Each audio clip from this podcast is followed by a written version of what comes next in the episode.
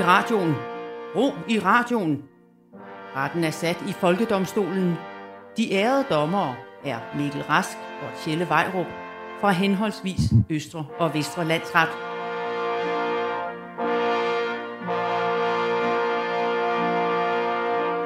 Vær hilset ærede lyttere, træd indenfor i retssalen. Velkommen til. Sidder I ned? Godt, for vi har øh, nemlig en lille overraskelse til jer i dag, nemlig en gæstedommer, der hedder Per Sodemann. Per, kan du sige hej til folket? Hej, hej. Hej. Det er perfekt. Og det er jo fordi, at øh, Mikkel Rask, som jo normalt er min meddommer her på programmet, han øh, gik simpelthen for nylig hen og blev far til tvillinger, hvilket jeg personligt synes lyder lidt voldsomt. Ja, det er klart, det er den, det er den tunge ende. Altså, jeg vil nok også have nøjes med et barn, hvis det var mig. Men Ja, altså, og som en mand, der har to børn, vil jeg også gerne have nøjes med et barn. Generelt. Nå, Per, han er en af de øh, barselsvikarer, der er hævet ind til programmet, øh, til at, og ligesom, øh, at sk- øh, sørge for, at jeg ikke står her og diskuterer med mig selv, hvilket ellers også kunne være meget fedt. Mm. Øhm, og øh, vi, vi skal jo ligesom øh, dømme sager på vegne af hele den store, brede danske befolkning. Så Per, du opfølger, se- fylder selvfølgelig øh, kravet om at være en hvid, ciskønnet, heteroseksuel mand. Fuldstændig. Det er korrekt. Du ved, det, det, det er sådan, at vi bedst... Det er fordi, det er fordi heroppe fra vores elfenbenstårn, så kan vi bedre sådan overskue situationen, ikke? Ja, Ja. helt enig. Ja. Øh, vi, er, vi er klar til endnu en gang at tage livgreb med livets store spørgsmål og debattere, debattere aktuelle sager, så I, kære lyttere, ikke behøver at bruge jeres værdifulde kræfter på det. Velkommen til Folkedomstolen på Radio 4. Folkedomstolen præsenterer sag nummer 1. I den sidste uges tid, der har man kunne læse om, at øh, dyrevelfærdsorganisationer vil øh, fjerne ridesport fra OL-programmet. Øh, jeg ved ikke, hvor meget du følger med i ridesport, Per. Mm, ikke særlig meget. Nej. Nå, men øh, de vil have fjernet det fra OL-programmet, fordi der har været tilfælde af øh, dyrmishandling. Okay, så det her skal handle om dyrevelfærd, eller? Uha, nej. Nej, det skal handle om menneskevelfærd. Fordi øh, jeg synes ikke, at rideforbud, altså ridesport skal så meget forbydes, som jeg synes, at heste i det hele taget skal forbydes. Det skal i hvert fald forbydes øh, mennesker og heste at omgås hinanden. Der er jeg meget sådan raceopdelt, øh, når det kommer til mennesker og heste. Okay, jamen, det lyder som en sag, hvor du får nogle særlige typer på nakken, så, stiller jeg mig altså som forsvar. Det, det forstår jeg godt. Jeg synes, det er lidt kyllingagtigt, ja. Ja. men fair nok. Øh, min første anklage mod heste er, heste er djævlen. Fuldstændig djævlen selv. Jeg, jeg, jeg står gerne ved det her. Jeg er skidebange for heste. Altså, og, og, og jeg forstår simpelthen ikke, hvad, hvad er det, der gør, at vi er så forelskede i at have et dyr, som vidderligt kan slå os ihjel på så mange måder, med så lidt anstrengelse, så nemt, som en hest kan. Ja, okay, du lyder også, altså det må jeg sige, du lyder bange, altså når du siger, at altså, kan slå os ihjel så nemt, altså som om det er en løve til, det er en hest. Ja, ja, ja, ja, ja, bevares. Ja, ja, jeg er da godt med på, at en løve umiddelbart er farligere end en hest, hvis du sådan lige skal sådan måle på klør og tænder, og hvad ved jeg ikke. Men øh, prøv lige at fortælle mig, øh, hvor mange er det, du møder ude på øh, landevejene, der lige kommer ridende på en løve? Ja, okay, det er selvfølgelig rigtigt nok. Præcis. Og, øh, og allerede der kan jeg mærke, at du er ny i det her program. Nej, undskyld. Øh, men hvis, hvis der er brug for beviser for, hvor pisse farlige heste er, ikke? Det var en hest, der mm. Mm. lammede Christopher Reeve. Der gjorde Christopher Reeve fuldstændig komplet lam. Hvis ikke nu, du kan huske, hvem Christopher Reeve var. Han, han var Superman. Han var, Ja. Det var ham, der var Superman. Ja. Hest, det var en hest, der dræbte Superman. Men Hvordan kan det ikke være det endegyldige bevis for, at de er pisse farlige? fordi det er Superman. Altså, han er fandme også irriterende at se på. Altså, han, jamen, det er han. Det, det, der tror jeg altså, de fleste dyr, de kommer op i et ekstra gear. Det tror, jeg tror også, jeg ville være farlig, hvis jeg stod over for en mand, der havde underbukser ude på sit tøj. Så, så, så dit forsvar i den her sag er sådan set, at du er lidt mere til Batman end Superman? Ja, det er jeg. Ja, okay. Jeg har aldrig kunne lide Superman. Nej, min næste anklage er, at, øh, at, at øh, i forhold til deres farlighed, ikke? Det, der er mange ting, der kan slå os ihjel. Du nævner selv løver, men der er få ting, der er så uberegnelige som en hest. Altså en hest er umiddelbart øh, bare, det er jo ridedyr og, og arbejdsdyr. Åh, oh, vi kan bare have, og vi kan sætte små, bitte små dyr op på det. Men altså, det, det, så slår det klik, ikke? Og alle, alle er bare sådan, hvis en hus, hest er uberegnelig, så er alle bare sådan, uh, I'm lucky, han er bare så fræk. Ja, han er så fræk, I'm lucky, når han smider mig af og tramper på mig. Mm. Men, men altså, ja, det er rigtigt, de kan godt finde på at smide dig af og, og trampe på dig, men det er jo ikke kun, altså det er jo bare, hvis du er nederen over for den, eller hvis du virker, står og ryster og er bange, altså, men sådan er der jo mange ting. Hvis du står nede i Jomfru Enegade og er bange eller nederen, jamen, så bliver du også smidt af, eller bliver trampet på. Altså, det er jo ikke kun heste, der er sådan. Og så synes jeg også lige, at det skal nævnes... lige bit. ja, ja, det kan de også finde på. Jamen, så, altså, det der med, at du siger Lucky, det synes jeg også er en ting. Altså, det er jo altid, jeg synes altid, det er søde navne, heste hedder. Okay, jeg kender ikke mange heste, men jeg, i Krummerne 2, der hedder de Wuchi og Chili og øh, Prosit. Og det er ikke frygtindgydende navne. Nej. Og det siger noget om, at så er heste altså ikke farlige. Det er faktisk sjovt, du siger prosit, ikke? Altså, jeg, jeg har sådan lagt mærke til, at heste, de hedder tit sådan forskellige sproglige versioner af prosit. Altså gesundheit, bless you, sådan noget der, ikke det? Ja. Ja, ja. Nå. Okay, ja, ja, så siger ja, ja, ja, ja, okay, okay, okay, okay. Du siger, at man skal være nederen over for hesten. Ja, og det vil jeg forstå. Prøv, hvis vi levede i en verden, hvor at hvis du gik op til en hest og sagde, fuck dig, så sparkede den dig. Øh, men, men, men der er sådan nogle fuldstændig sindssygt abstrakte regler for, hvad du ikke må gøre, og dermed være selv skyld i, at den smadrer dig. Altså, hvor mange gange har man ikke hørt nogen sige, hov, hov, hov, hvis du går er bag om hesten på den der måde der, så sparker den. Altså, ikke? Det er som om, så, så har man ligesom sagt, okay, du, hvis du går bag om hesten øh, på en, en særlig måde, så sparker den dig. Det er jo ikke, det er jo ikke til at, at, at regne med. Så ved man jo ikke, hvordan man skal forholde sig til det her dyr, hvis det kan være sådan noget der. Altså, du har jo aldrig hørt nogen sige, hvis du går bag om den der hund på den forkerte måde, så myrder den dig. Det har jeg faktisk hørt en gang på Christiania, hvor der, men han var også meget, meget skæv. Men jeg, ellers, jeg kan godt se dit argument. Min næste anklage mod heste er, de er ubrugelige. De er kæmpestore, de fylder, de er dumme, de er upålidelige, og alligevel så hylder vi dem for alt det, vi åbenbart kan bruge dem til.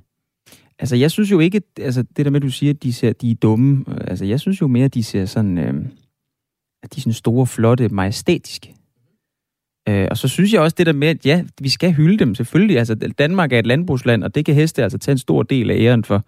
Og så er de altså også stadigvæk et transportmiddel. Altså, det er måske ikke det, altså det er en slags original elcykel, men det fungerer altså stadigvæk, ikke? Okay. Udmærket forsvar.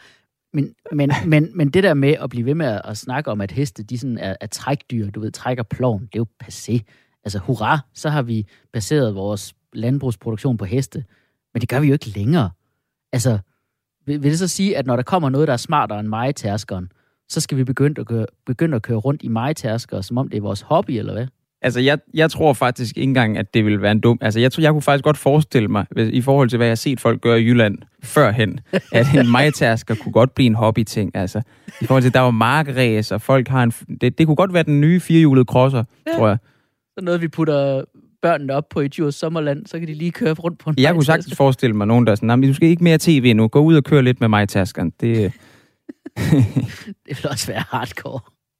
Okay, en, noget, en anden hesteprofession, som jeg synes er latterlig. Hestepoliti. Mm. Altså politiheste og alt det, det æder med med åndssvagt. For det første, altså, du, du, du er der, fordi du skal overholde ro og orden på et, men, men dit transportmiddel, som jo er hesten, kan sparke hovedet af en skoleklasse, hvis den lige får lyst. Ikke? Altså, hesten er i det her sammenhæng politibilen. Du har bare en politibil, der bliver bange, hvis den hører en sirene. det er da for åndssvagt. Ja, jamen det, det, ja, det er måske rigtigt nok, men helt seriøst, altså Tjelle, vil du ikke, altså nyder du ikke også at se altså synet af de mandlige betjente, der sidder på de heste? Altså jeg elsker det der med, at man kan se, de drømt om at fange forbrydere i en hurtig bil. Muligvis har de hele deres liv gjort grin med drenge, der godt kunne lide at gå til ridning, og så ender de fandme selv med at sidde der. Altså mange mennesker, de stopper jo op og, og hilser på hesten og betjenten og kigger, nej, den er majestætisk. Jeg, jeg kan godt lide nogle gange bare stoppe op, men jeg kigger udelukkende op på de der mænd, der sidder der og bare smiler til dem. Så jeg synes, det er for fedt. Du kan godt, fordi at de sådan lidt... Jeg kan se, de, de er hader det. Fortabte. Ja. Okay, okay, okay. Jeg synes bare... Okay, hestepiger, de er fucking sindssyge. Altså, jeg vil lige fortælle... Jeg, jeg var engang kæreste med en hestepige, og hun tvang mig til at ride på hendes hest. Og så ville hun ride rundt ude på vejene, og sådan væse af folk. Kan I så lade være med at lave pludselige bevægelser? Så bliver min hest forskrækket og sparker jer. Altså, hvad, hvad, er det for en psykopatindstilling? Det er sgu da victim blaming. Ja, men okay, øh, der vil jeg så også lige forsvare hesten. Altså, på at den går i forvejen på en vej, og den skal gå ud i siden, der kommer måske biler forbi. Altså, hvis der så samtidig er mennesker, der laver pludselige bevægelser, så kan jeg fandme godt forstå, at den lige sådan tænker, prøv at nu må I fandme lige. Altså, jeg går i forvejen med, med Karen ovenpå mig, der har taget 20 kilo på under corona, altså. Det skal du altså også lige huske til, ikke? Hedder hestepigerne Karen? Ja, det ved jeg måske ikke. Nej, det er ikke engang sikkert. Det er måske et dårligt navn. Belinda. Ja, det er nok mere sådan noget. Ja, det tror jeg, hvis, vi skulle lave en, hvis man skulle lave en joke med en hestepige. Ja, Karen er dårligt fundet på. Ja, Belinda. Ja. Okay. Det, altså, det får jo alle dine argumenter til at styre det grus nu. Det ved Ja. du godt, ikke? Jeg er Ja, klar jeg til at mærke. smide sagen ud.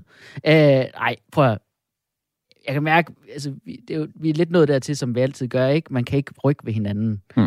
Vi kommer ikke nogen vejen. Mm, altså, hvornår har du sidst... Altså, har du for nylig været tæt på en hest? Det er nemt det, ikke? Hvad med dig? Nej, Nej, det er sgu også længe siden. det har jeg sgu ikke. Så tror jeg, jeg tror, det er på tide, vi indkalder et vidne, som måske har sådan lige en lidt mere sådan hands-on erfaring med heste, end, end vi har. Folkedomstolen indkalder til vidneskranken. Jeg vil gerne øh, indkalde som vidne Danielle Dalhus, som er hestetræner, og så handler hun vist nok også med, øh, med heste. Så hende ringer vi lige til.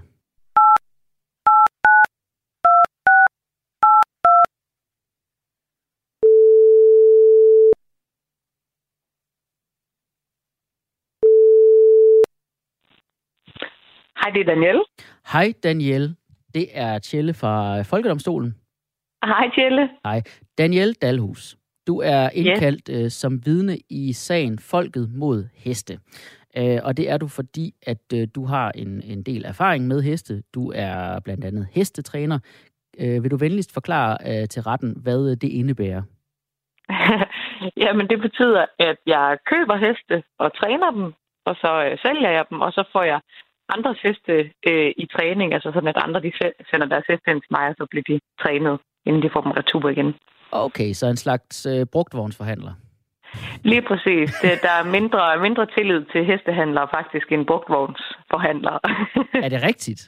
ja, det er rigtigt. Nå, okay. Ja. Ja. Brugtvognsforhandler er jo ellers den, øh, den, oprindelige, øh, den oprindelige, dem kan man ikke stole på sammen med advokater. Præcis. Nå, Men du okay. skal tænke på, at man kan dope heste, så på den måde har man et ekstra øh, gear ligesom øh, at, at trække på der. Ved du hvad, jeg kan mærke, at vi allerede nu er i gang med at spille direkte ind i min hånd, for jeg står jo som anklager her i sagen, øh, Folket mod heste.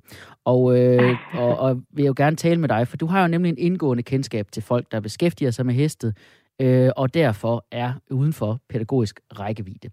Øh, så, øh, Daniel, kan du fortælle retten, hvad der er galt med at have heste? Jamen, noget af det, der er sådan, hvad skal man sige, allermest galt, ud over det sådan overordnet set, tager rigtig lang tid, så er det jo sindssygt dyrt at have heste.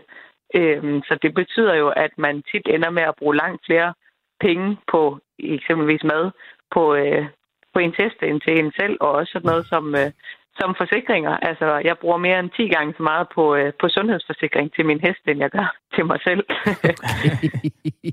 så, er det, betyder det, at du er dårligt stillet, hvis hesten sparker dig af? Ja, det, det skal helst være mig, der sparker den i hvert fald, hvis det endelig skulle være. Ikke? Det er det, der kunne være lidt penge at hente på. Kan du, øh, for de uindvidede, kan du fortælle lidt om, hvad, hvad er det, man kan ende med at bruge på, nu nævner du ting som medicin, vitamin og øh, foder til en hest? Mm-hmm.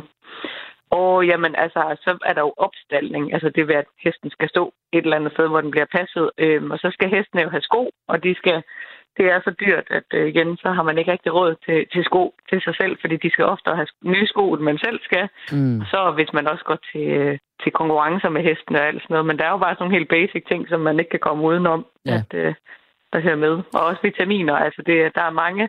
Det, det, er en, det er en kendt ting, at der er mange hestefolk, som, øh, som selv er i underskud på, på vitaminer og så videre, fordi at alle pengene simpelthen går til at dække hesten af.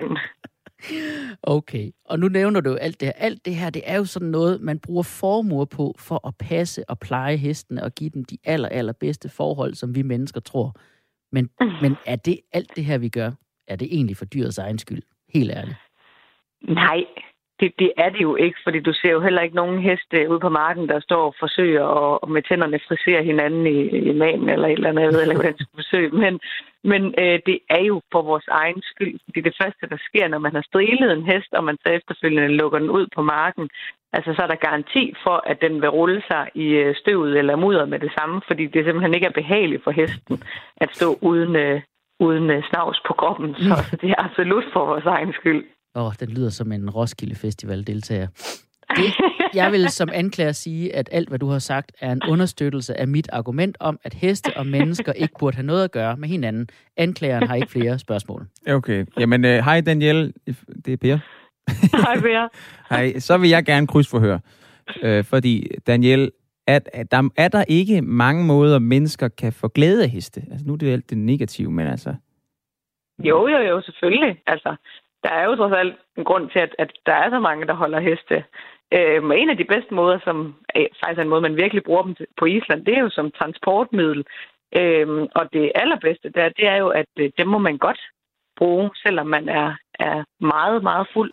øh, så på den måde kan man, øh, kan man bevæge sig rundt, og man kan have nogle meget vilde popcrawls også. Man kan komme lidt, lidt længere rundt, hvis det, hvis det er det, man har lyst til. Og så, øh, så er det gode jo også, at hestene de har et stærkt instinkt for, at de kan følge hjem. Så når man selv bliver så fuld, at man ikke længere ved, om det var til højre eller venstre eller fanden, så slipper man bare tøjlerne, og så finder hestene hjem igen. Det er smart. Det er det er jo bedre end en taxa. Altså, der skal man Det er nogle meget gange... bedre. Der ved de nogle gange ikke, hvor, hvor adressen er. Så skal man guide dem nogle gange. Hesten ved det. Det er genialt. De ved det, og de, har, de er med, men, og det, øh, det er skide sjovt, og, og det er godt for miljøet og alt muligt, ikke? Altså, det er perfekt. Må lige høre, hvad så med sådan noget som... Hvad med ridesport? Er det en fordel eller en ulempe, at man kombinerer menneske og dyr?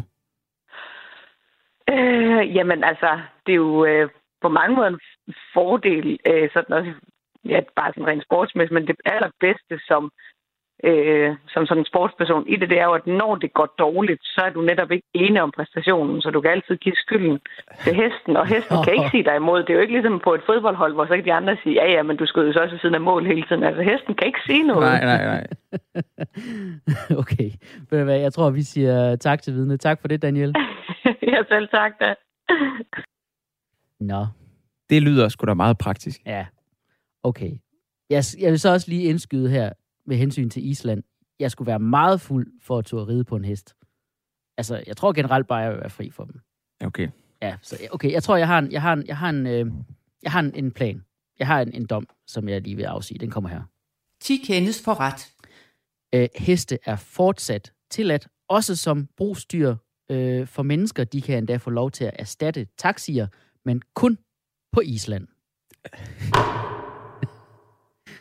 Folkedomstolen præsenterer sag nummer 2. Du lytter til Folkedomstolen på Radio 4, hvor vi nu skal i gang med dagens anden anklage, og i den forbindelse vil jeg gerne spørge dig, Tjelle. Er du sådan en, der nemt bliver pinlig, eller er du ligeglad med, hvad folk tænker om dig? Øh, jeg tror, jeg er ret ligeglad, egentlig. Okay, okay. hvad med så, så noget med at lave nummer to på et, et offentligt toilet, hvor der ikke er nogen form for privatliv eller lydisolering andet end en bås? Altså, jeg bliver mere pinligt berørt af, at du kalder det nummer to. Men altså, når man har, som jeg har, to børn, ikke? så toiletbesøget, det er bare en af de der få pauser, man får i løbet af en dag. Så, så hvis Okay. jeg skal på toilet, så tager jeg den pause, om døren den så bare var et gardin eller et stykke papir. Okay, okay, fair nok. Det har jeg aldrig kunnet, det der. Altså, og jeg læste også i en artikel forleden, at mange studerende også venter med at gå på toilet, til de kommer hjem, i stedet for at ordne det på skolen. Så derfor stiller jeg mig nu som anklager i sagen Folket mod offentlige toiletter. Jamen, øh, du går bare i gang. Perfekt. Mit første anklagepunkt, det er, at de er altid klamme. Mm. Altså, jeg har nærmest aldrig været på et offentligt toilet, der ikke var ulækkert. altså, man kan jo tage sig selv i nogle gange at træde ind på et offentligt toilet og konkludere, at der er tis overalt, der er lort i kummen, og alligevel tænke, nå, men det er ikke så slemt i dag. Altså, Men jeg, prøver, jeg synes bare, jeg synes det der med, at de er klamme, ikke? Det, det, det, jeg synes, det viser viljestyrke. Fordi du, du, du, vi ved jo, man har, man har nogle gange kommet ud på et toilet, hvor, der, hvor det ikke bare har været fuldstændig fyldt op i kummen. Der har også lige været noget ovenpå, ikke? Mhm. Prøv at tænke på, hvor meget overvindelse der skal til for at være den person, der ikke bare går sin vej. Ikke bare tænker, prøv det er ved at blive klamt det her, nu skrider jeg. Nej, jeg kan gøre det. Jeg kan lige færdiggøre det her. Jeg behøver ikke finde en anden toilet. Jeg sætter mig på huk på toilettet med fødderne på brættet. så vi lige kan få top på. Ja. Prøv det er, det er jo, en, det er jo en, en, en atlet. Ja, jamen det, er, det er rigtigt nok, men jeg synes, det, jeg synes faktisk, der er noget interessant i det der, fordi jeg synes, jeg synes, der er noget spændende i, hvor, altså hvordan starter det? Hvordan bliver det så ulækkert? Altså, jeg, altså den første person, der rammer ved siden af, efter der har været rengøring, har jo et kæmpe ansvar for at fjerne det. Fordi hvis den person ikke fjerner det, så er løbet kørt. Så kommer den næste ind, tænker, okay, der er ulækkert, jeg behøver ikke koncentrere mig, og så ruller den bare. Okay. Min forsvar vil sige, til det der er jo så, at, at det der, det, du, du står bare og bruger ansvar, ansvarsfralæggelse. Altså, så er det jo klart, at de er klamme, hvis alle gør sådan der. Fordi dem, der var før mig, var klamme, så behøver jeg ikke gøre mig umage. Jeg tror, det handler om, at der er for mange distraktioner. Det er derfor, man rammer ved siden af. Jeg tror, at løsningen vil være skyklapper. Mm. Jamen, det, det er nok. Men jeg vil så sige, at så, folk er klamme. Altså, det er ansvarsfralægt, men folk er klamme. Fair nok. Men så mit andet anklagepunkt, det er, at de er ofte alt for åbne. Og det er mere på, specifikt på toiletterne nu. Det, det er specifikt på toiletterne nu. Altså, de, de der båse, de giver ingen mening. Altså, de der åbne nogen, hvor der ikke er noget, altså, hvor man deler gulv med andre. Altså, også, altså, der er nærmest ikke forskel på at skide og stå i pissoir. Altså, det er ligesom, nogle gange, det er ligesom at stå i et prøverum i en butik, hvor man så skal sætte sig og skide. Altså, det er lige for, jeg hellere nogle gange vil skide i et prøverum, fordi der er du i en butik, hvor der er høj musik, mm. og det er der sjældent på et offentligt toilet. Jeg synes, det, jeg kan godt lide, at der er plads og luft omkring mig, når jeg er på toilet. Det, jeg har også boet i lejlighed i København. Der skider man jo på et toilet, der står i en bruser i et rum uden vinduer, ikke? Altså, det er et kosteskab. Og, ja. og jeg synes jo slet ikke, at det her, det minder om at skide i et prøverum. Hvilket, hvilket man alle skal prøve mindst en gang i deres liv i øvrigt. Men, men altså, den helt store forskel er jo, at når, der er jo aldrig nogen, der lige stikker hovedet ind på det offentlige toilet og siger, Nå, hvad så? Kan det bruges, eller hvad? Kan du passe det? Eller hvad? Er der noget, finder du noget, der kan bruge? Nej, men det, det er lige før, jeg gerne vil... Hvis, hvis, det, hvis der også var lidt musik, ja. så vil jeg gerne tage den ting fra prøverummet med på offentlige toiletter. Det vil jeg gerne. Jeg vil gerne have noget musik. Jeg savner, at der er noget musik på de der offentlige toiletter, fordi man kan høre alt på et offentligt toilet. Altså, jeg, der, der er så stille. Altså, jeg tror også, det er derfor, at den der håndtør, den ofte er i stykker på toiletter. Mm. Den der... Ja. Altså, det tror jeg simpelthen er, fordi folk desperat smadrer den. Altså, for at den kan give noget... Mm, og så kan man få lov at skide. Den bliver altså, simpelthen overbrugt. Det tror jeg nogle gange. Ja. Så, hvis den så er i stykker, så vil jeg anbefale, at du øh, bruger den der papirsdispenser, den der, hvor du trækker ud, og så siger det klonk. Ja, til, så kan du bruge det til at overdøve dine prutter. Det kræver så bare, at du simpelthen bare trækker en helt strimmel med ind i båsen, og så kan du sidde der og trække klonk. Ja, bare det, sørg for, at det ikke går over. Så bare have den med hele vejen ind. Jeg synes, du får alle redskaberne her. ja, okay. Det er ret nok. Øh, min, min næste anklage, det vil være, at jeg synes tit, man får skylden for ting, man ikke har gjort. Ja.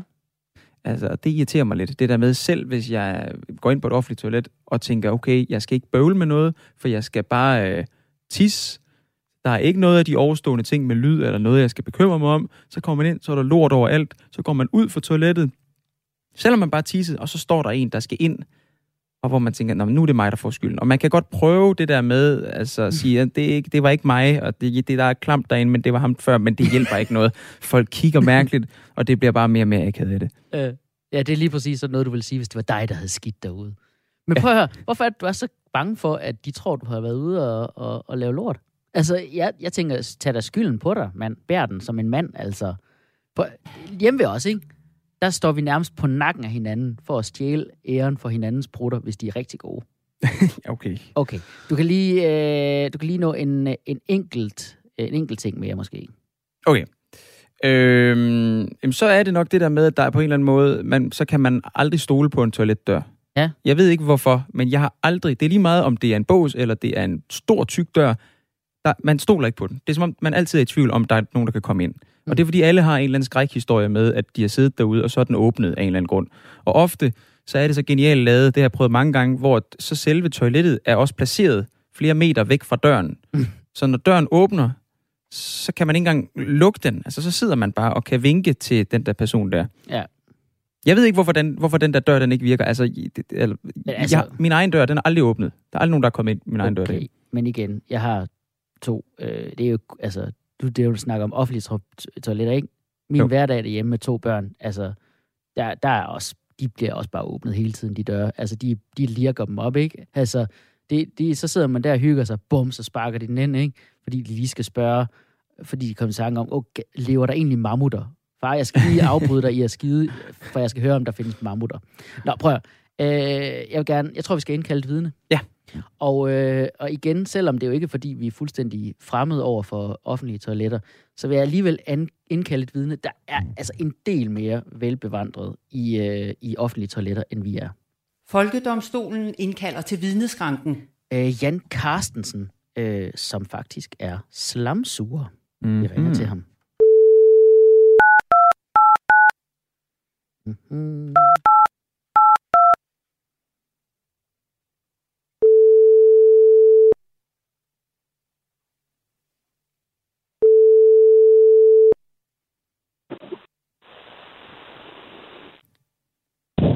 Jan. Hej Jan, det er Tjelle fra Folkedomstolen. Goddag, Tjelle. Jan Carstensen, du er indkaldt øh, som vidne i sagen Folket mod offentlige toiletter. Øh, jeg er forsvarer, øh, men kan du lige bekræfte over for retten, at du arbejder som slamsuger, og at øh, du derfor har set en del offentlige toiletter i dit arbejdsliv? Det er rigtigt. Mit øh, erhverv, det er øh, professionel samsugning. Øh, en længere uddannelse. Jeg har taget en kandidat i faces, så det er, jeg er en del af en kan mærke følge, kalder vi. Kan mærke pølle. Det er godt. Jamen, så kan jeg godt tillade mig at kalde dig en toiletkonnoisseur. Øh, Jan, kan du fortælle retten, øh, hvad er din ja. Holdning til offentlige toiletter? Og jeg synes, det er en, det er en gave. Ja. Det, er, det er fantastisk, at vi har steder, hvor vi, øh, hvor vi kan gå ind og, og med vores nødtørft, og ikke skulle, øh, skulle pisse andet i, i carporte og, og opgange. Og, så det, det er jeg for 100 procent. Det er godt. Ved du hvad, Jan? Forsvaret har faktisk ikke flere spørgsmål. Det var alt, hvad jeg havde brug for at høre fra en ægte Ja. toiletkender. Ja, Øh, Hej Jan, det er Per, anklager her. goddag Per. Goddag. Øhm, jeg vil gerne lige krydsforhøre. Jan, øh, du ser ikke nogen problemer med selve konceptet øh, offentlige toiletter, men altså, du bliver vel tilkaldt altså, til dem af en grund, ikke? Jo, det gør jeg. Det er jo på grund af de folk, der bruger dem med nogle svin en gang imellem. okay. Altså, har, er der... Kan du uddybe det? Ja.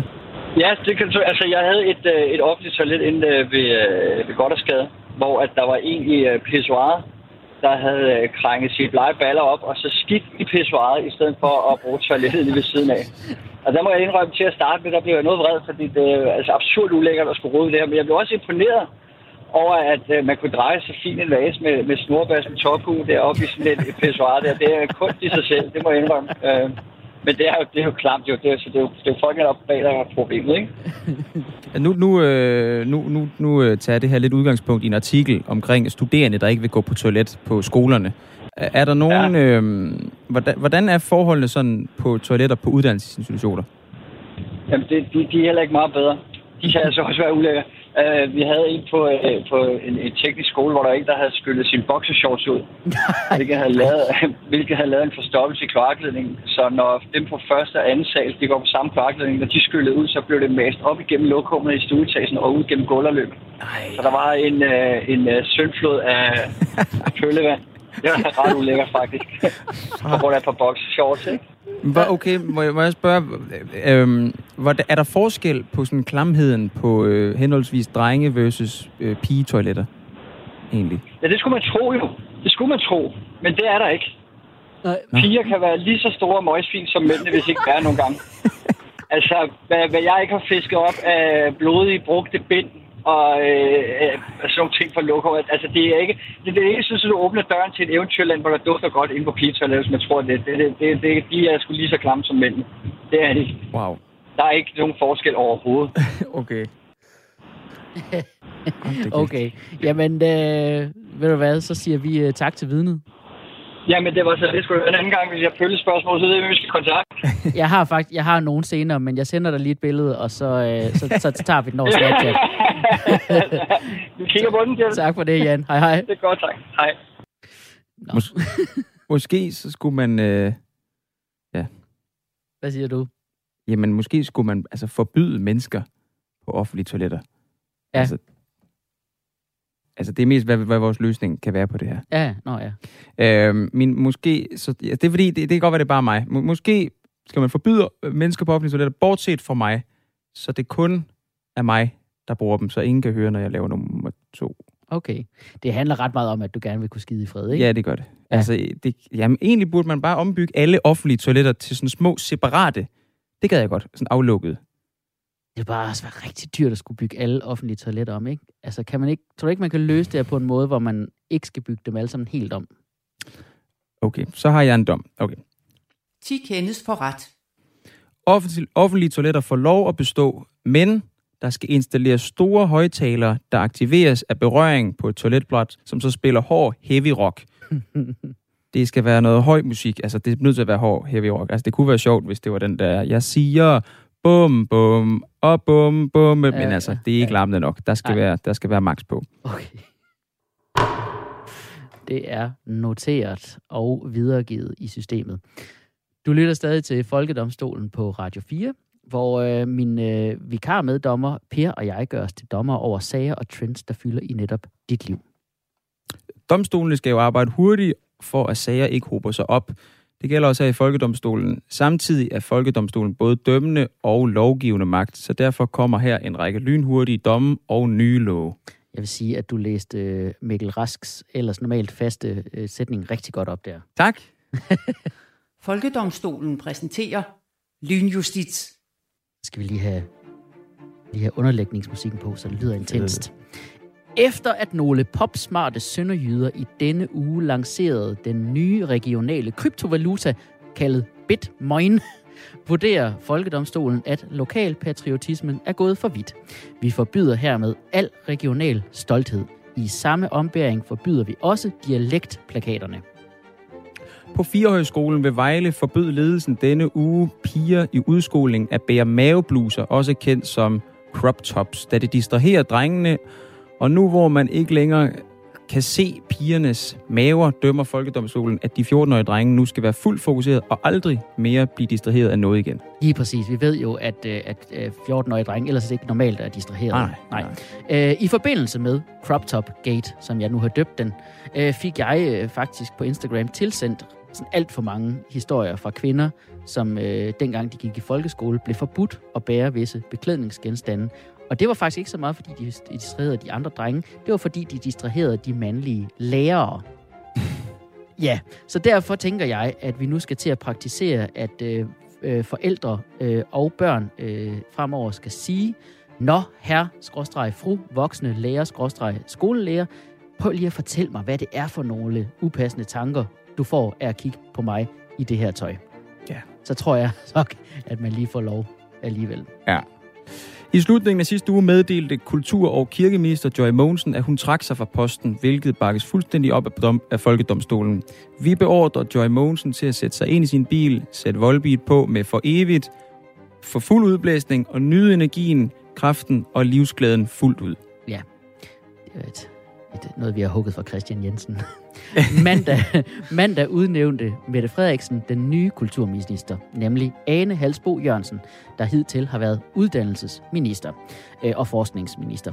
Joy Mogensen, hun fik jo ekstremt hård kritik for at være lidt for provinciel i sin tilgang til kulturen. Men Kulturlivet og Folkedomstolen ser frem til at få en minister med, øh, med sine rødder i forskning. En, der hed Altså, en, der ikke vil være lige så provinciel. En, der hidtil har været mest kendt for... Vent lidt, jeg tjekker lige hendes CV. Mest kendt for at flytte uddannelsespladser fra storbyerne til provinsen. Fuck! Håndholdte konsoller, så som Game Boy og PSP, er på vej tilbage på markedet. Man kan altså snart have en lille form for Playstation med sig rundt i tasken. Det vurderer vi her i Folkedomstolen som en yderst god idé, for hvad skal man ellers spille på, hvis man i toget hverken har strøm på sin computer, iPhone eller iPad? Det er klart, vi har brug for flere skærme. Ja. Først var Nasser Carter back. Nu er han out. En uge efter, at Nasser Carter meddelte, at han ikke længere er stresset, han er bare blevet ripped, der blev han kylet ud af konservativ af formand Søren Pape. Søren Pape skal hyldes for det her. Ikke fordi han reagerede hurtigt nok, for det gjorde han absolut ikke. Nej, Folkedomstolen hylder Søren Pape for, at han turde smide Nasser Carter ud, efter at Nasser Carter brugte hele sin sygemelding på til synladende at lære kickboxing. Det er også sejt. det, det, skal han, det skal han også hyldes for. Altså, det er ikke sejt, at han går til kickboxing. Det er sejt, at Søren Pape. Nå, okay, okay, okay, at okay, sige. Op mod øh, 300 christianitter mødte søndag op til et møde om, hvordan beboerne skal formå at fjerne hasmarkedet på Christiania.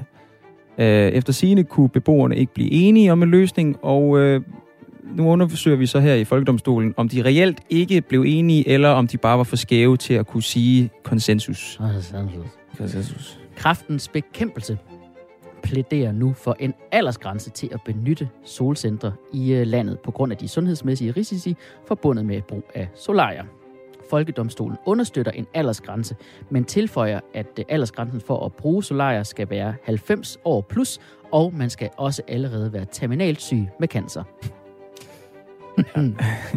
Øh, Radikales øh, Christian Hegård, der forlod Folketinget efter en episode af grænseoverskridende adfærd, vil nu søge hjælp. Øh, vi anbefaler i stedet, at han opretter en klinik til behandling af sexistiske politikere, hvor kuren primært består i at forlade politik. Det tror jeg faktisk vil løse rigtig mange af de problemer, vi har med det. Ja. Ja, så stopper man bare bræt øh, musikken og kører videre til næste sag, som er her. Folkedomstolen præsenterer sag nummer 3. Du lytter til Folkedomstolen på Radio 4, hvor vi dømmer alt fra storpolitik til reality-tv. Ja, og det er rigtigt. Og øh, apropos det sidste, øh, nemlig reality-tv, så var der i denne uge premiere på en ny sæson af Gift ved første blik. Og som, øh, altså som en gift mand, så må du vel hygge dig gevaldigt med det program. Ikke øh, bare det mindste smule. Altså, jeg hygger mig ikke med Gift ved første blik. Jeg synes, det er en gyserfilm. Det er øh, så uhyggeligt at kigge på. Det eneste gode ved det program er, at de alle sammen får lov at slippe ud af ægteskabet igen efter en måned. Så man ved ligesom, det ender godt. Så du er ikke for ægteskabet, kan jeg gætte? Nej, jeg er simpelthen øh, fuldstændig øh, lodret imod ægteskab, øh, til trods for, at jeg er gift. For jeg har simpelthen, altså jeg har set alle de grimme sider af at være gift.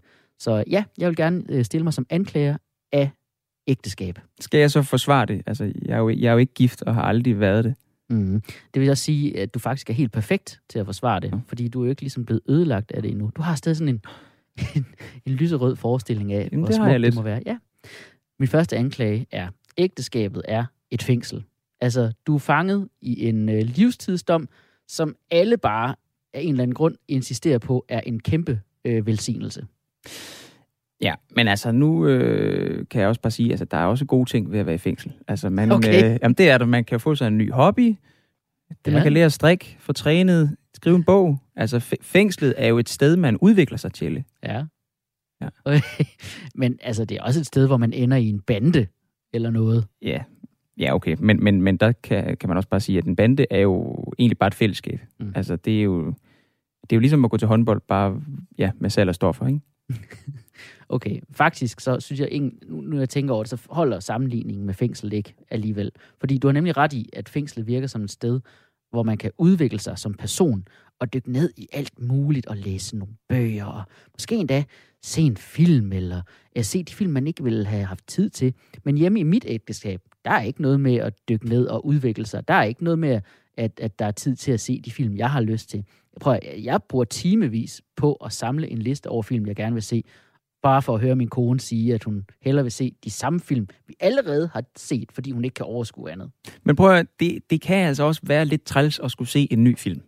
Altså, det, det er som om, film, en film, man kender, så kan man sidde med sin iPad ved siden af og tænke, ah, den er sjov, den scene, og nu bliver det lidt kedeligt, så kan jeg lige kigge lidt på min iPad. Det kan man ikke med en ny film. Altså, der skal du holde øje konstant. Altså, du er nødt til sådan lige at, at gøre dig klar. Okay, nu skal jeg stige i to timer i streg. Altså, hvis du nyser, så er der bare panik. Og hvad, hvad skete der? Tryk pause. Hvem er han? Øh, ah, det er ikke afslappende.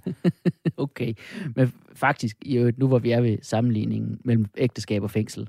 Hvis du så er anklaget for en øh, forbrydelse, ikke? Øh, og så skal du måske i fængsel, så får du en advokat.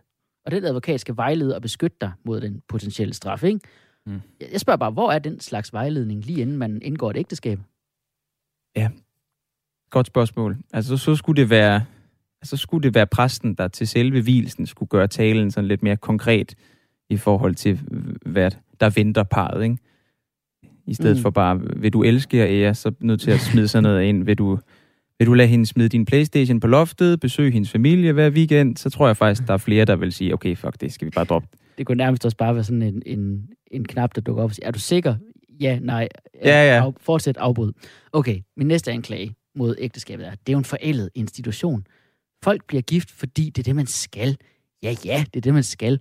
Men der var sgu da også en gang, hvor man skulle give sin kone til den lokale øh, greve eller magthaver på sin bryllupsnat, ikke? Det der er prima nok til.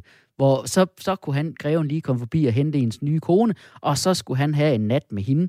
Altså, jeg har det sådan lidt, det er jo også en del af ægteskabet. Vi må bestemme os, vil vi have hele pakken, eller vil vi forny os? Kæft, det vil være træls. Altså, det vil man... Efter et langt bryllup, man har danset, festet, endelig skal man bolle, og så kommer der en eller anden nar. Altså, og så, så napper hende i sidste sekund. Altså, man har kæmpet hele aftenen, ikke? Altså, det... Ja, ja det Ja. minder egentlig meget om alle byture i mit liv. Men øh, Okay. Jeg er bare, altså, jeg er ikke engang, jeg skal faktisk være helt ærlig, jeg er ikke engang så sikker på, at jeg vil være så meget imod det der. Altså, hvis det stadig skete, det med magthaverne, der kommer og tager min kone for en nat. Prøv, jamen, prøv hvis borgmesteren i Skanderborg lige en gang imellem lige fik lyst til at svinge forbi og kræve sin ret til prima til med min kone, ikke? Det ville være fantastisk, fordi så kunne jeg nemlig få lov til at se de der film, jeg gerne vil. okay, så nu bliver jeg også nysgerrig på, hvad, hvad er det for nogle film, du så gerne vil se? Altså, altså Ja, okay. det betyder Jo. meget. det, det, man skulle tro, det var løgn, ikke? Men det er fordi, min kone, hun vil hele tiden til superheltefilm. Og jeg vil gerne, jeg vil gerne se sådan kunstfilm. Wow, det er også et clash der. Det er vildt nok, at øh, I stadig er gift så, hvis den ene... Det synes jeg faktisk også. Men okay, så lader vi som om, at øh, i øvrigt, så lader vi som om, at hele ægteskabet er så helligt og ubrydeligt. Men samtidig, så kan man jo blive videt af selv den sørgeligste receptionist på rådhuset. Altså, du kan blive gift, alle kan gifte dig. Altså, du kan blive gift i en fætter hvis du har lyst. Men det kan altså også noget, det der, altså rådhuset. Det der med, at det er så tørt og kedeligt, fordi så, så får man ligesom, det, det giver lidt et mere realistisk billede af det liv, man skal leve sammen. Altså, Ja. ens ansigter bliver mere og mere øh, ligesom receptionistens sådan gennem årene. Altså, det der hvide, flotte, store bryllup, altså, det føles jo som om alt går ned ad bakke efter det, tror jeg. Ja, okay. Jeg synes bare... Hmm. Altså, okay, men man, man bliver hele tiden skudt i skoene, at, at, at ægteskabet er det bedste, ikke? Men altså, også det, man kalder det et ægte skab, som om det er det eneste rigtige skab, så bliver man presset ind i det. Altså, hvorfor er det et ægte skab? Det, ja, altså, jeg, jeg synes nu, jeg synes nu øh, generelt i mit liv, altså, det er ikke altid skidt at blive presset ind i noget. Altså, jeg, øh, hvis ikke samfundet pressede, så ville jeg aldrig opnå noget, tror jeg. Altså, så vil jeg også, hvis der ikke var nogen, der ligesom sagde, eller hvis der ikke var sådan en, en, en, et pres om, at jeg, at man skal finde en kæreste og blive gift på et eller andet tidspunkt, så tror jeg ikke, at jeg vil tænke over det. Så ville jeg bare være single, indtil jeg var 60, og så ville jeg tænke, Nå, nu vil jeg egentlig gerne være sammen med en. Og så ville alle være taget. Jeg synes bare, skilsmisser er det bare bedre. Altså, det eneste gode ved ægteskab er, at man kan blive skilt. Det er min næste anklage. Altså, skilsmisser er bedre. Altså, øh, og, og, og, og danskerne gør brug af det. For hold da op, altså halvdelen af alle, der bliver gift, de indser, at det er en fejl, og så slipper de ud af det. Den anden halvdel indser, at det er en fejl, men tør ikke slippe ud af det, eller orker det ikke. jeg vil lige sige, det der med skilsmisser er det bedste. Skilsmisser er det værste. Altså, det er ikke engang, fordi mine egne forældre er skilt. Det, jeg kan alligevel sige det ud fra erfaring, men jeg står i en lidt anden situation, fordi min, øh, som også viser, at det, skilsmisser kan være hårdt, øh, på svigerbørnene. Fordi jeg, øh, min kæreste er, er donorbarn, øh, hvilket vil sige, at hun øh, har to lesbiske mødre og kender ikke sin far, øh, som er søde, men de er, øh, de er netop blevet skilt for mange år siden og har fået hver deres nye damekæreste. Så det vil sige, altså i min første svigerfamilie nogensinde, der har jeg øh, ikke en eneste svigerfar, men fire svigermødre. øh, og det er for mange svigermødre. Så lad mig lige gentage, at skilsmisser er ikke det bedste. Okay. Det kan gå grueligt galt. En svigermor. Okay. Fire svigermøder. Lige overkant. Det er for mange. Okay, jeg tror, vi har brug for et vidne, der har måske har gjort sig nogle lidt dybere tanker om ægteskab, og som blandt andet også har bestemt sig for, at det ikke er aktuelt for ham. Det lyder som et meget farvet vidne, som kun kan gavne din sag. 10, 10 stille vikar. Folkedomstolen indkalder til vidneskranken. Jeg indkalder Anders Stjernholm, der er vært på podcasten Knald Gode Venner.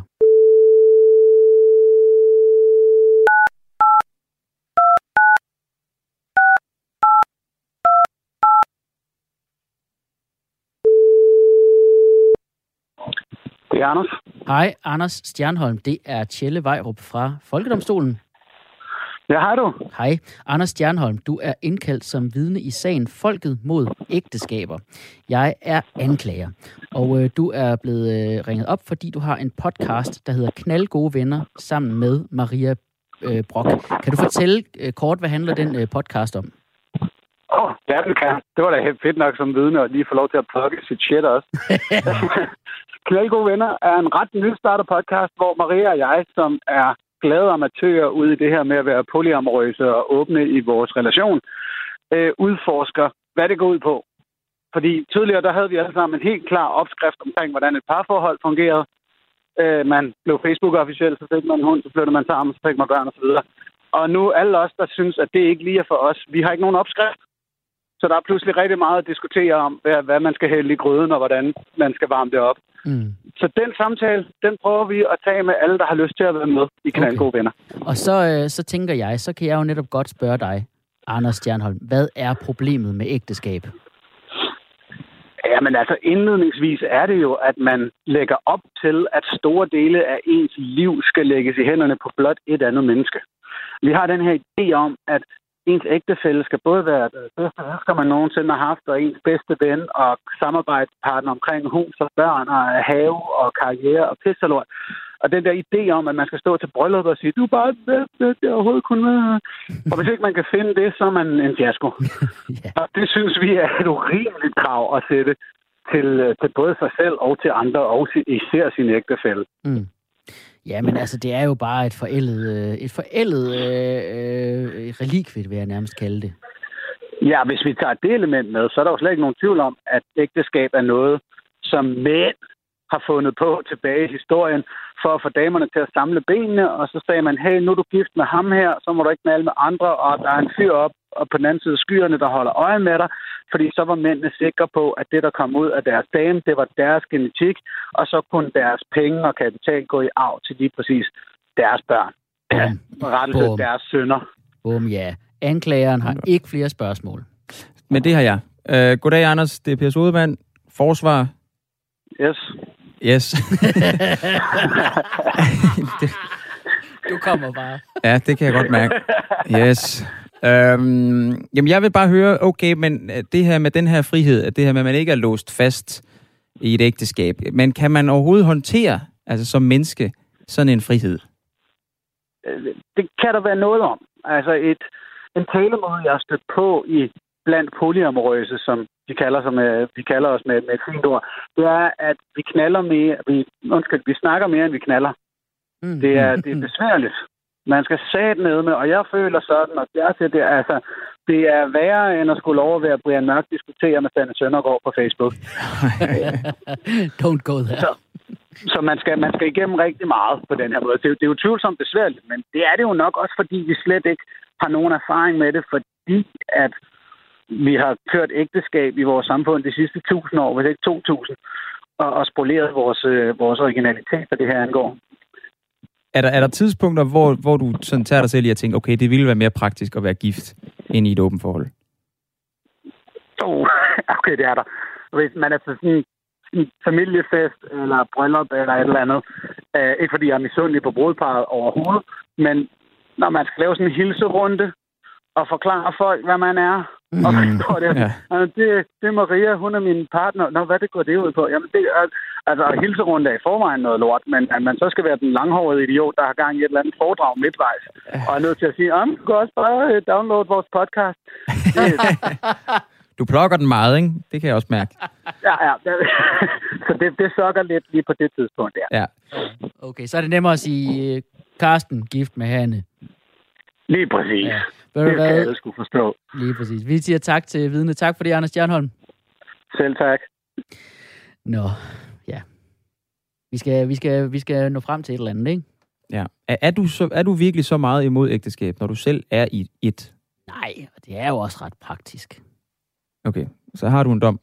Det har jeg. 10 kendes for ret. Ægteskabet får lov til at bestå, men der skal tilbydes særlige ægteskabskonsulenter til sager om, hvilke film man skal se i fucking aften. Vi tager den sidste. Folkedomstolen præsenterer sag nummer 4. Vi er nu nået til den sidste sag her i Folkedomstolen, hvilket er en lidt mere personlig en af slagsen, eftersom at den tager udgangspunkt i noget, der skete for mig forleden. Okay, det lyder alvorligt. Det er en ubehagelig oplevelse måske? Ja, det var det faktisk. Jeg var nemlig ude og, og få øl Uh, i weekenden. Ja. Egentlig en, en dejlig dag, jeg havde glædet mig meget. Øh, og så fandme, om mine venner ikke vil drikke øl på Brætspilscafé. Amen. Ja, hvornår kommer, hvornår kommer det trælse? Det lyder da for lækkert. Nej, altså jeg forstår ikke den der trend der. Altså, og derfor vil jeg også gerne anklage brætspil. Okay, jamen, så, så forsvarer jeg vel brætspil. Ja, gør det. Prøv. Ja, kom an.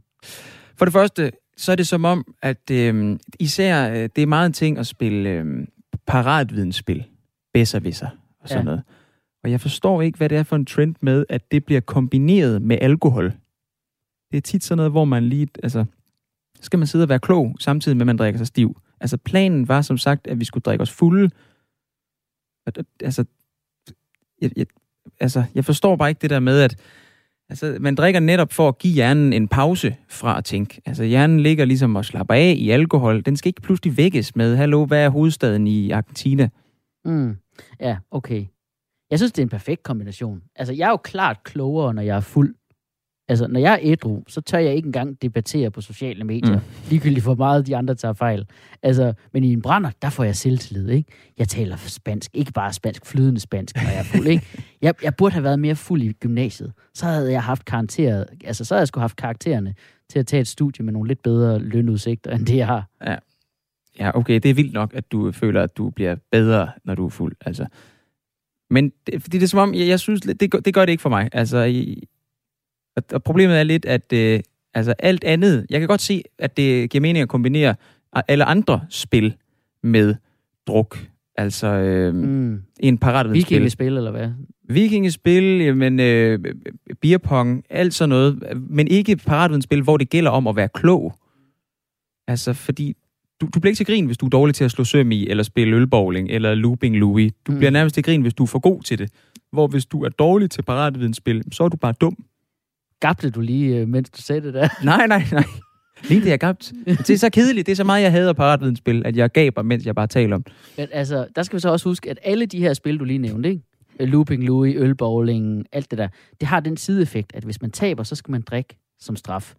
Og så er der større chance for, at man taber igen, og så bliver man Mm. lidt mere fuld, og så taber man igen, bliver mere fuld. Så nej, man, det er rigtigt, du bliver ikke mobbet for at være dårlig til Looping Louis eller slå søm i.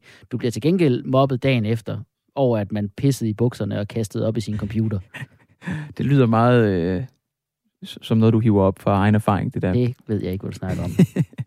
Jeg synes bare, det er fordi, altså nogle gange, så har mine venner også en tendens, det, netop så, det, så vil vi spille det, og så, tager, altså, så spiller vi bedservæsser, mens vi drikker os fulde, det går helvedes til, og så vil de videre på en ny bar, altså hvor at, øh, man, man har ingen selvtillid overhovedet. Mm. Altså, der har jeg det sådan, det er bedre at være deprimeret fra starten af, når man går i byen, ikke? Så bliver man ikke lige så skuffet. Okay, du kan lige nå, du kan lige nå én ting til. Okay, så skal det være, nu har det handlet meget om bedservæsser, så har jeg lagt mærke til, at øh, også for at nævne, hvor trendy det er, at det er åbenbart blevet sådan en go-to at, og, øh, at, at tage på date og spille brætspil. Hvis man har en første date, så tager man lige på brætspilscafé. Det er en sikker vinder. Det forstår jeg ikke, hvordan Mm. det er hyggeligt. Hvordan kan det være en succes, hvis man altså er sådan lidt nervøs altså på en date, hvilket man tit er første Mm. date, ryster lidt. Altså det er sgu da svært at skjule under et spil klodsmajor. Mm. Ja, ja. Der vil jeg så sige, det, det, det er egentlig ret perfekt. Ikke? For tænk på, hvis man nu er en, en rigtig dårlig vinder, eller lidt for meget konkurrencemenneske eller noget, ikke? det synes jeg, det er perfekt. Men fordi man opdager meget hurtigt hinandens ægte personlighed. Ikke? Og det, det, det, man når meget hurtigt derhen til et punkt, hvor det ellers normalt ville kræve, at man mindst havde et barn, og så den første store brændert, altså før man virkelig så en andens personlighed. Nu er det klaret på første date. Nå, vi, vi skal votere. Ja. Vi kommer til at bruge al tiden. Jeg forstår bare ikke, at... Altså, jeg forstår det ikke. Jeg elsker at spille øh, paratvidensspil. Mm, Ja, men det er også typisk dig, Tjelle, at kunne lide at spille paratudspil med din smarte journalistuddannelse. Uh, jeg ved så meget om alt. Jeg bliver Mm. klogere af alkohol. Det irriterer mig stadigvæk, du sagde det. Ja, det er rigtigt. Okay, men har du en dom? 10 kendes for ret. Brætspil får lov at bestå, men alkoholen fjernes fra ligningen, så man må kun drikke vand, når man spiller bedservisser. Vi kan kalde det Besservasser. Ja, det Ja. lyder som en, det lyder som en rigtig god idé. Ved du hvad, den går vi med. Fedt. Det var alt for denne udgave af Folkedomstolen med øh, barselsvikar Per Sodemann som meddommer. Husk, du kan høre os som podcast på Radio 4-appen, Apple Podcast, Spotify eller Podimo. Vi er tilbage med et nyt afsnit hver fredag kl. 13.00 som podcast og i radioen hver søndag kl. 20.05. Retten er hævet.